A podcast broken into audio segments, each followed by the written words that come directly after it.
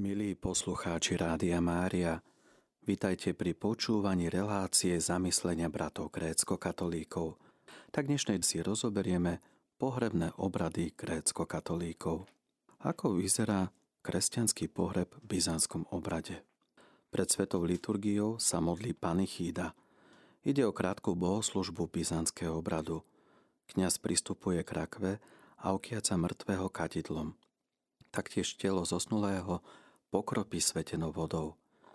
Na začiatku pred panichídou, keď je pohreb, sa spieva. Keď si zostúpil k smrti život nesmrteľný, žiarou svojho božstva premohol si peklo.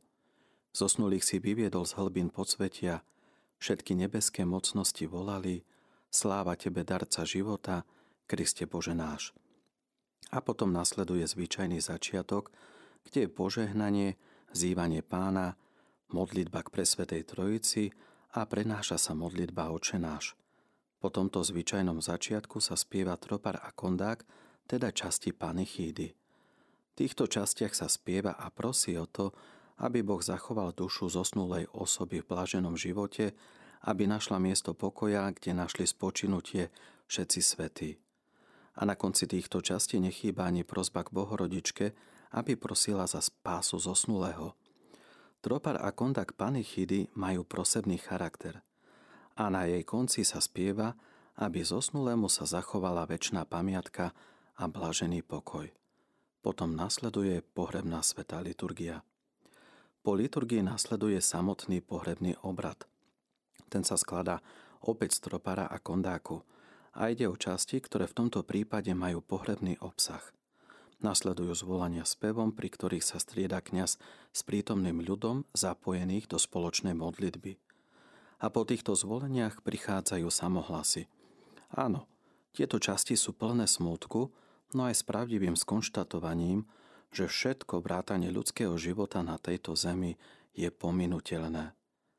Prichádzajú aj otázky, ktoré sú obsahom týchto samohlasov. A znejú takto. Aké to tajomstvo sa s nami stalo? Prečo podliehame hnilobe? Prečo sme sa spolčili so smrťou? A na tieto otázky nasleduje odpoveď v samotných textoch, kde sa pripomína. Je to na príkaz Boží a celá odpoveď zakončieva slovami nech dá zosnulému odpočinutie.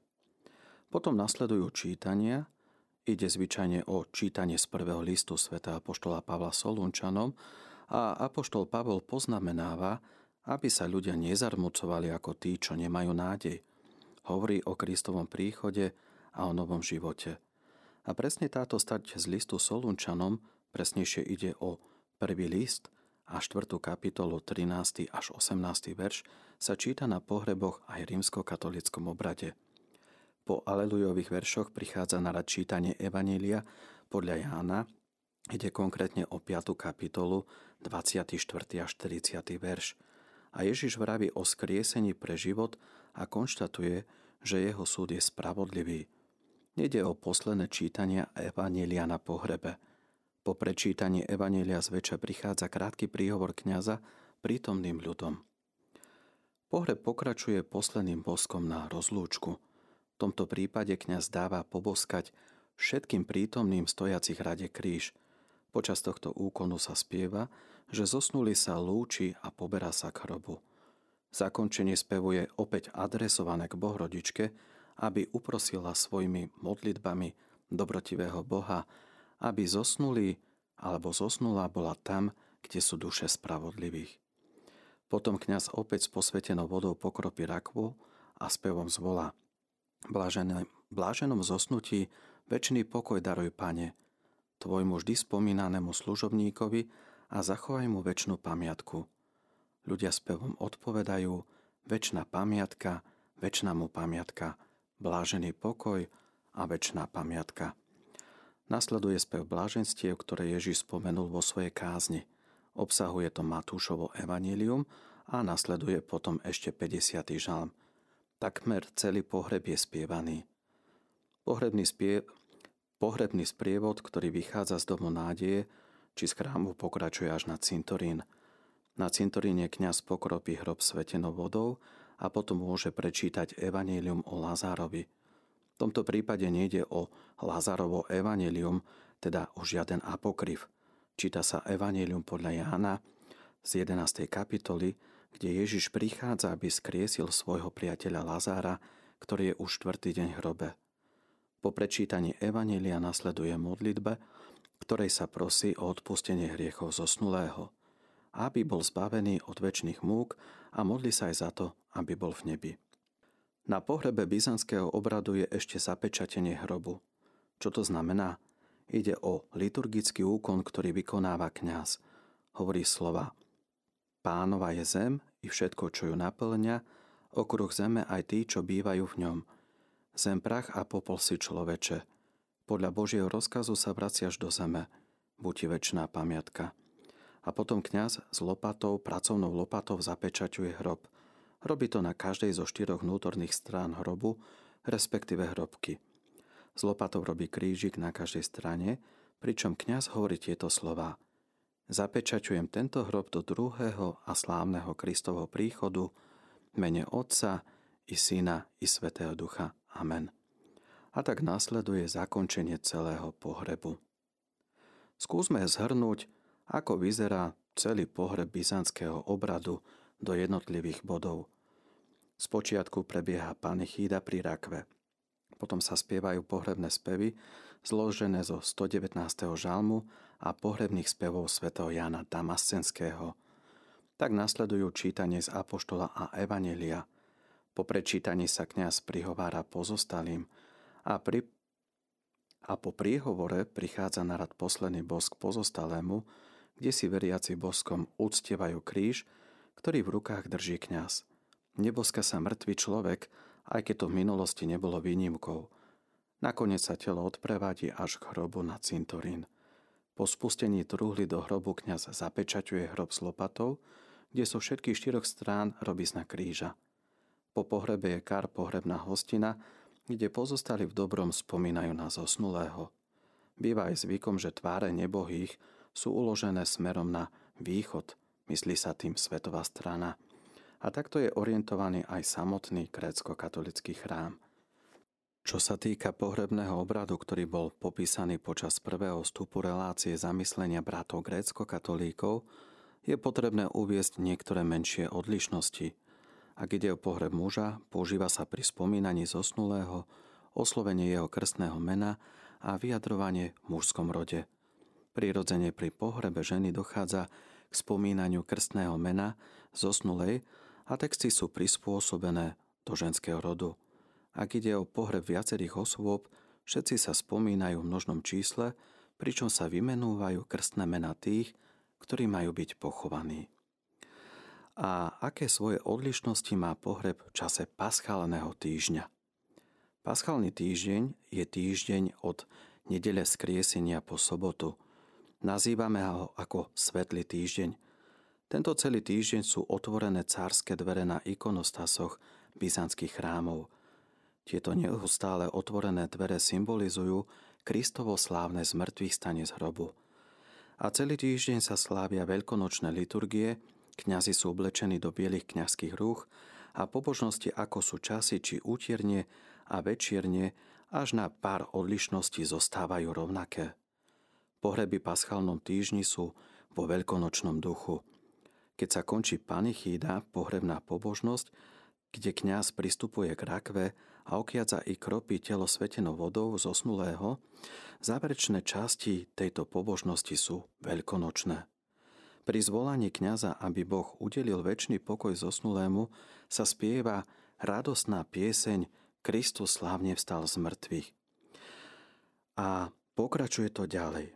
Smrťou smrť premohol a tým, čo sú hroboch, život daroval. Po panichíde sa na pohrebe spievajú časti z kánona paschy. Ide o stati utierne, utierenie ekvivalentom rímskokatolických raných chvál. A daný kánon obsahuje veľkonočné state plné radosti z Kristovo skriesenia.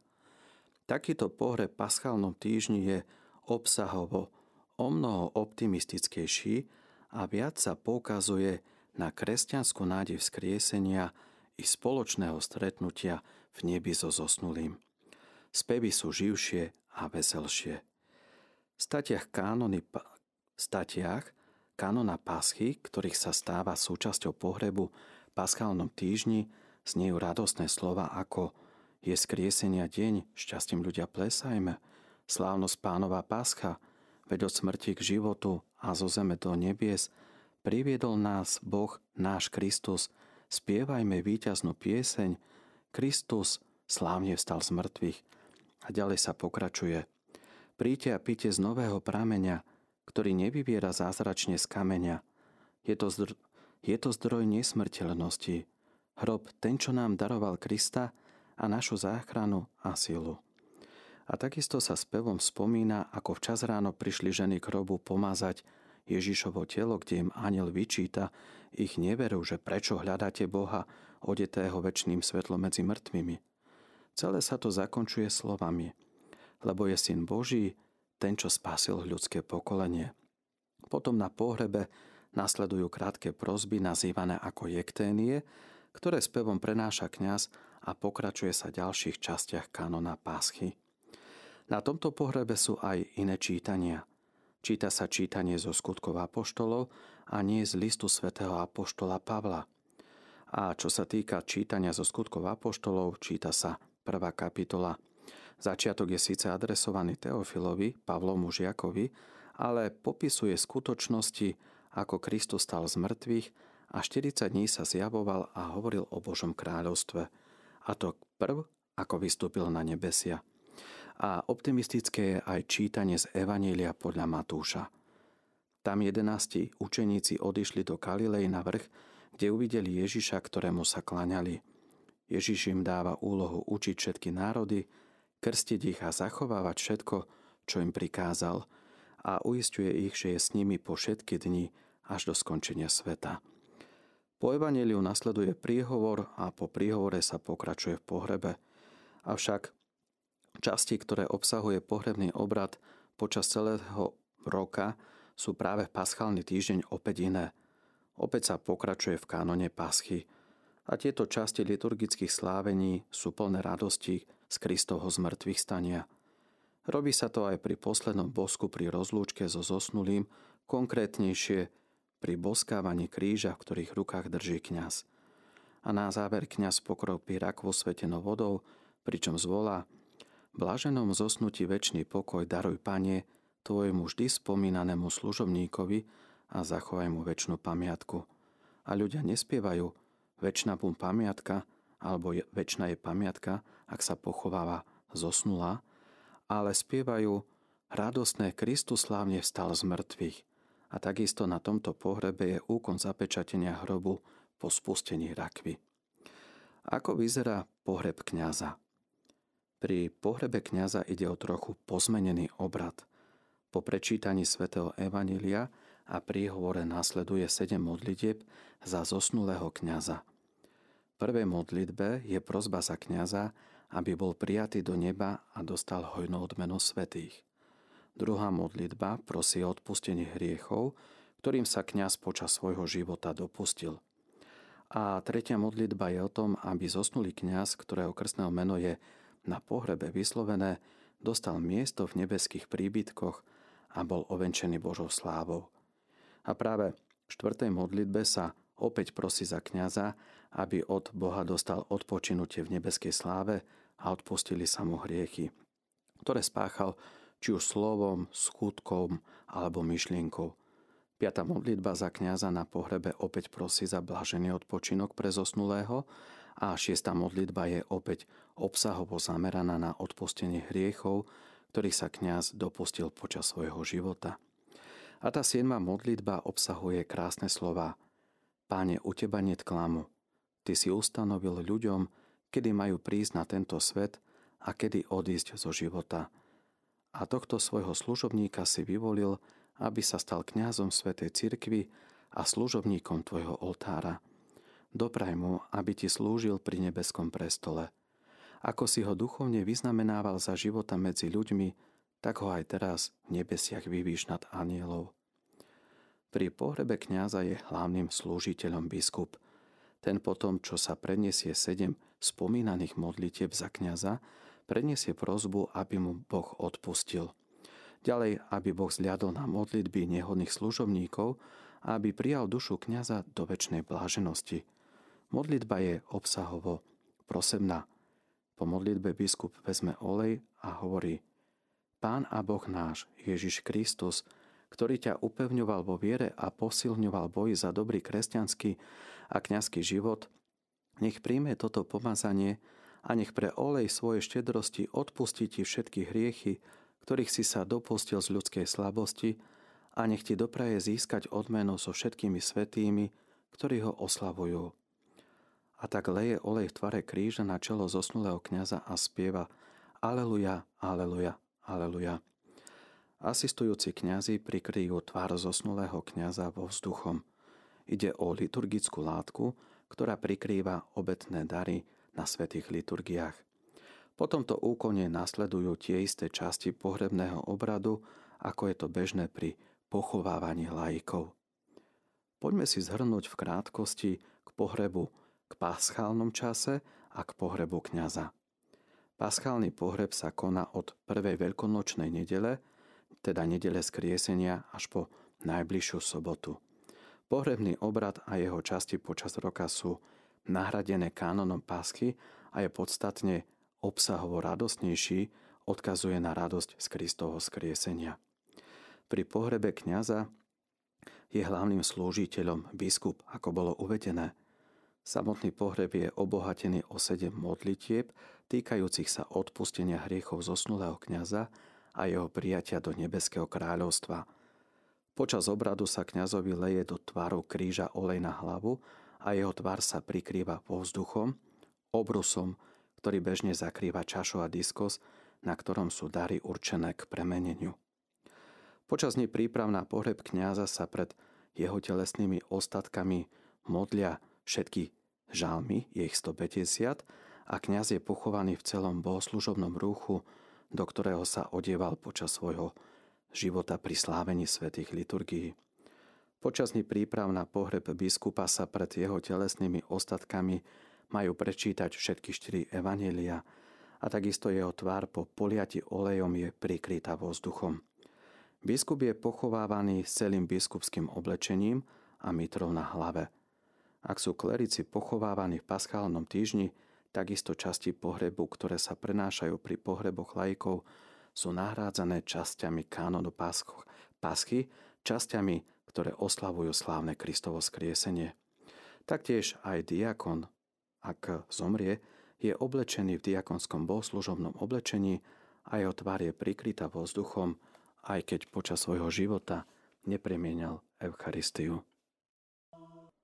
V byzantskom oprade sa slúžia zádušné sveté liturgie za zosnulých. Za človeka jeho dušu je slávená pohrebná sveta liturgia zvyčajne na tretí deň od jeho smrti.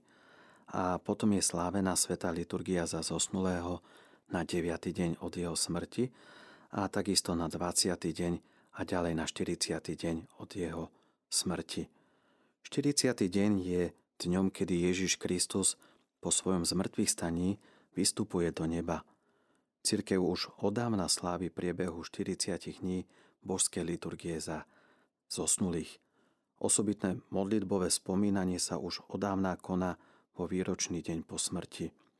Deň smrti kresťania, kresťana je deň jeho narodenia pre väčší život. Samozrejme, výročná sveta liturgia sa môže sláviť nie presný deň od smrti, ale čo najbližšom a najpresnejšom termíne. Záleží od okolnosti pastorácie príslušnej farnosti. Trebník, čo je obradná kniha, vysvetľuje aj duchovný zmysel týchto dní.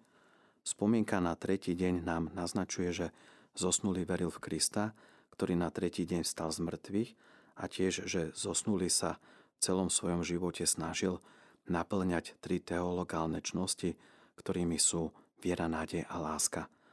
Pri spomienke na deviatý deň prosíme Boha, aby na príhovor deviatich anielských činov daroval odpočinutie zosnulému so svetými na mieste anielov.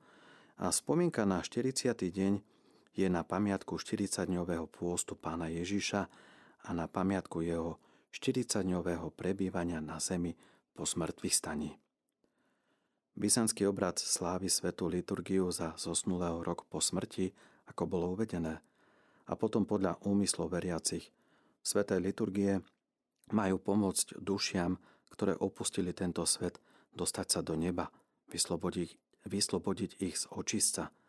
Je bežnou praxou, že sa sveté liturgie slávia aj niekoľko rokov báj, 10 ročí po smrti osoby. Je zvykom, že po odslúžení svetej liturgie následuje panichída za túto dušu, respektíve duše, ak sa modlí za viacero zosnulých. Panichída, ktorej pobožnosť trvá zvyčajne 7 minút, nie je výlučne viazaná na deň pohrebu zosnulého. V grecko-katolickom prostredí sa ešte aj dnes v niektorých farnostiach dodržiava zvyk na druhý alebo tretí deň po pásche, prípadne na Tomášovú nedeľu robiť sprievod na cintorín a tam sa potom na hroboch slúži panichída s paschálnymi spevmi a na miesto smutného spevu väčšiná pamiatka sa na cintoríne spieva radosné skriesené zvolanie Kristus stal z mŕtvych, alebo ak je to v cirkevno-slovanskom jazyku Christos skrese. Je to symbolika, živí i mŕtvi sa stretávajú a už nie smrti, ale život s Kristom. Ďalšou modlitbou byzantského obradu je parastas. Táto pobožnosť sa modlí mimo pohrebov a nazýva sa ako Veľká panichída. Uviedli sme, že liturgie za zosnulých sa slávia na tretí deň od smrti, na 9. deň, 20. deň a 40. deň. Pravdepodobne ide aj o nadväznosť staršej predstavy o očistci. Ešte pred Tridentským a Florenským koncilom 15. a 16. storočí sa verilo v mytárstvo – Duša po tom, čo opustila telo v čase 40 dní, prechádzala 20 mytnicami, ktoré predstavovali určité pokúšenie i súd nad jej hriechmi. A práve tieto sveté liturgie mali pomáhať k jej ochrane pri tomto putovaní do neba. Ak duša podľahla pokušeniu na niektoré z mýtnic, padla do pekla a nemohla prejsť ďalšími mýtnicami a tak sa dostať do neba. Napriek tomu každá sveta liturgia za ňu jej mala pomôcť sa z toho pekla vyslobodiť. Môžeme tu badať určitú súvislosť s očistcom, že ide o peklo, z ktorého sa vyzdá a neskôr vstúpi do Božej slávy. Duša počas putovania mytárstvu mohla upadnúť aj do pekla, z ktorého sa výjsť nedá, a to je miesto väčšného zatratenia. Náuka o mytárstve je dnes súčasťou učenia pravoslávnej cirkvi. Uvedené čísla, ako je počet mýtnic a dní putovania, mytárstve sú symbolickým vyjadrením. Grécko-katolíci sa pridržiavajú náuky o očistci, pričom slávenie svetých liturgií v dané dni za zosnulých ostáva stáročnou praxou nemené. Blížime sa k sviatkom všetkých svetých dušičiek a času dušičkovej oktávy. Grécko-katolíci sviatok všetkých svetých neslávia 1. novembra a tento deň si grécko-katolíci pripomínajú svätého Kozmu a Damiana. Sviatok všetkých svetých slávia v jari. Je to čase prvej nedele, ktorá následuje po nedelie zoslania svätého Ducha. Presnejšie je to 8. nedeľa po Veľkej noci. Táto nedeľa je zasvetená úcte všetkým svetým a nazýva sa ako Nedeľa všetkých svetých. Ešte pred Sviatkom všetkých svetých je v byzantskom obrade vyhradené obdobie modlitev za zosnulých. Robí sa to predovšetkým v určené soboty. Nazývame ich ako zádušné soboty. Prvá zádušná sobota sa koná sobotu pred syropôstnou nedeľou a po nej nasledujúci pondelok sa začína obdobie Veľkého pôstu pred Veľkou nocou. Po prvej zádušnej sobote nasledujú ďalšie tri zádušné soboty počas prvých troch týždňov Veľkého pôstu. Posledná piata zádušná sobota sa slávi pred nedeľou zoslania Svetého Ducha. Počas zádušných sobot liturgie obsahujú modlitbové časti, ktoré sú za zosnulých. Veľký pôz je aj časom modlitieb za mŕtvych a za týmto účelom sú zádušné soboty v pôste určené na pomoc zosnulým. Po týchto sobotných liturgiách, ktoré sme spomenuli, prichádza pobožnosť za zosnulých, ktorú nazývame už nám známe a dnes viackrát spomenuté ako panichída. Trvá približne 7 minút. Keďže sú tieto zádušné soboty významné, panichídach sa spomenú, spomínajú mena zosnulých z celej farnosti. Nazýva sa to ako hramoty. Preto sa môže stať, že pri spomínaní jednotlivých mien, ktoré dali zapísať veriaci pozostalých do zoznamu, môže sa táto pobožnosť natiahnuť aj na dve hodiny. Ako to vyzerá praxi, kňaz stojí v strede pred ikonostasom chrámu, konkrétne pred cárskymi dverami – číta mená zosnulých a pravidelných úsekoch používa kadidlo. Kňazovi je nápomocná asistencia. Počas okiadzania sa spieva trikrát Pane zmiluj sa, respektíve Hospody pomiluj, ak prebieha cirkevnom slovanskom jazyku. V sobotu Boh po stvorení sveta odpočíval a sobotu aj Ježiš Kristus odpočíval hrobe, keď dokončil dielo spásy ľudského hrobu. A sobota sa tak stala symbolom väčšného odpočinku, a šťastia Bohu. Preto aj cirkev zasvetila sobotu všetkým svetým, ktorí nás predišli do väčšnosti, ale ešte nevošli do väčšného a blaženého odpočinku so svetými. Posledná zádušná sobota je pred nedeľou zoslania Svetého Ducha a dokopy je v byzantskom obrade 5 zádušných sobôt. Tieto soboty sú spomienkou a modlitbou za duše zosnulých je dušičková oktáva neznámu pre grécko-katolíkov.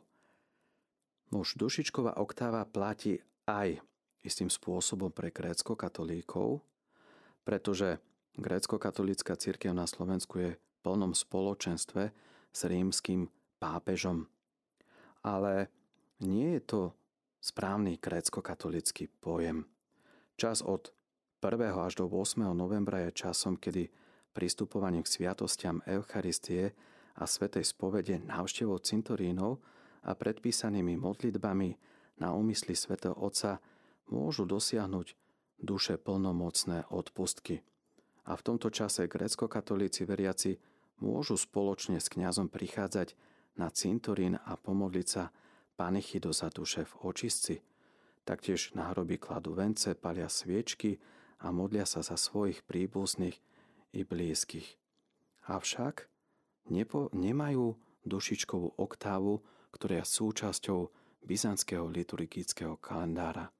Sviatok všetkých svetých prevažne slávia v jari a zadušné soboty na rozhraní zimy a jary.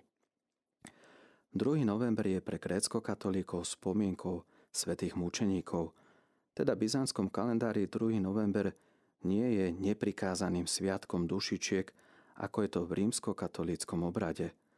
Sviatok dušičiek vznikol v kláštore vo Francúzsku v meste Cluny a opat Odilo v kláštore zaviedol tradíciu na 1. novembra vyzváňať a spievať žalmy za mŕtvych a na ďalší deň, teda 2. novembra, slúžiť za nich veľkú zádušnú omšu. Tento sviatok sa neskôr rozšíril do celého sveta. Ale 2. november nie je sviatočným dňom pre grécko-katolíkov s výnimkou, ak tento deň nepripadne na nedeľu. Dušičková oktáva od 1. novembra až po 8. november je spoločná pre oba obrady katolíckej cirkvi na Slovensku. Myslíme tým exkluzívny čas, kedy svojimi modlitbami, pôstami, účasťou na Eucharistii, ako aj spovedou od vlastných hriechov, môžeme pomôcť dušiam v očistci. Ako a prečo sa Sviatok všetkých svetých v západnej cirkvi presunul na november, na jesené ročné obdobie. Sviatok všetkých svetých bol slávený aj v západnej cirkvi, cirkvi v jarnom období a bol v minulosti platný pre celú cirkev. Neskôr západná cirkev tento sviatok v 8. storočí presunula na novembrové obdobie.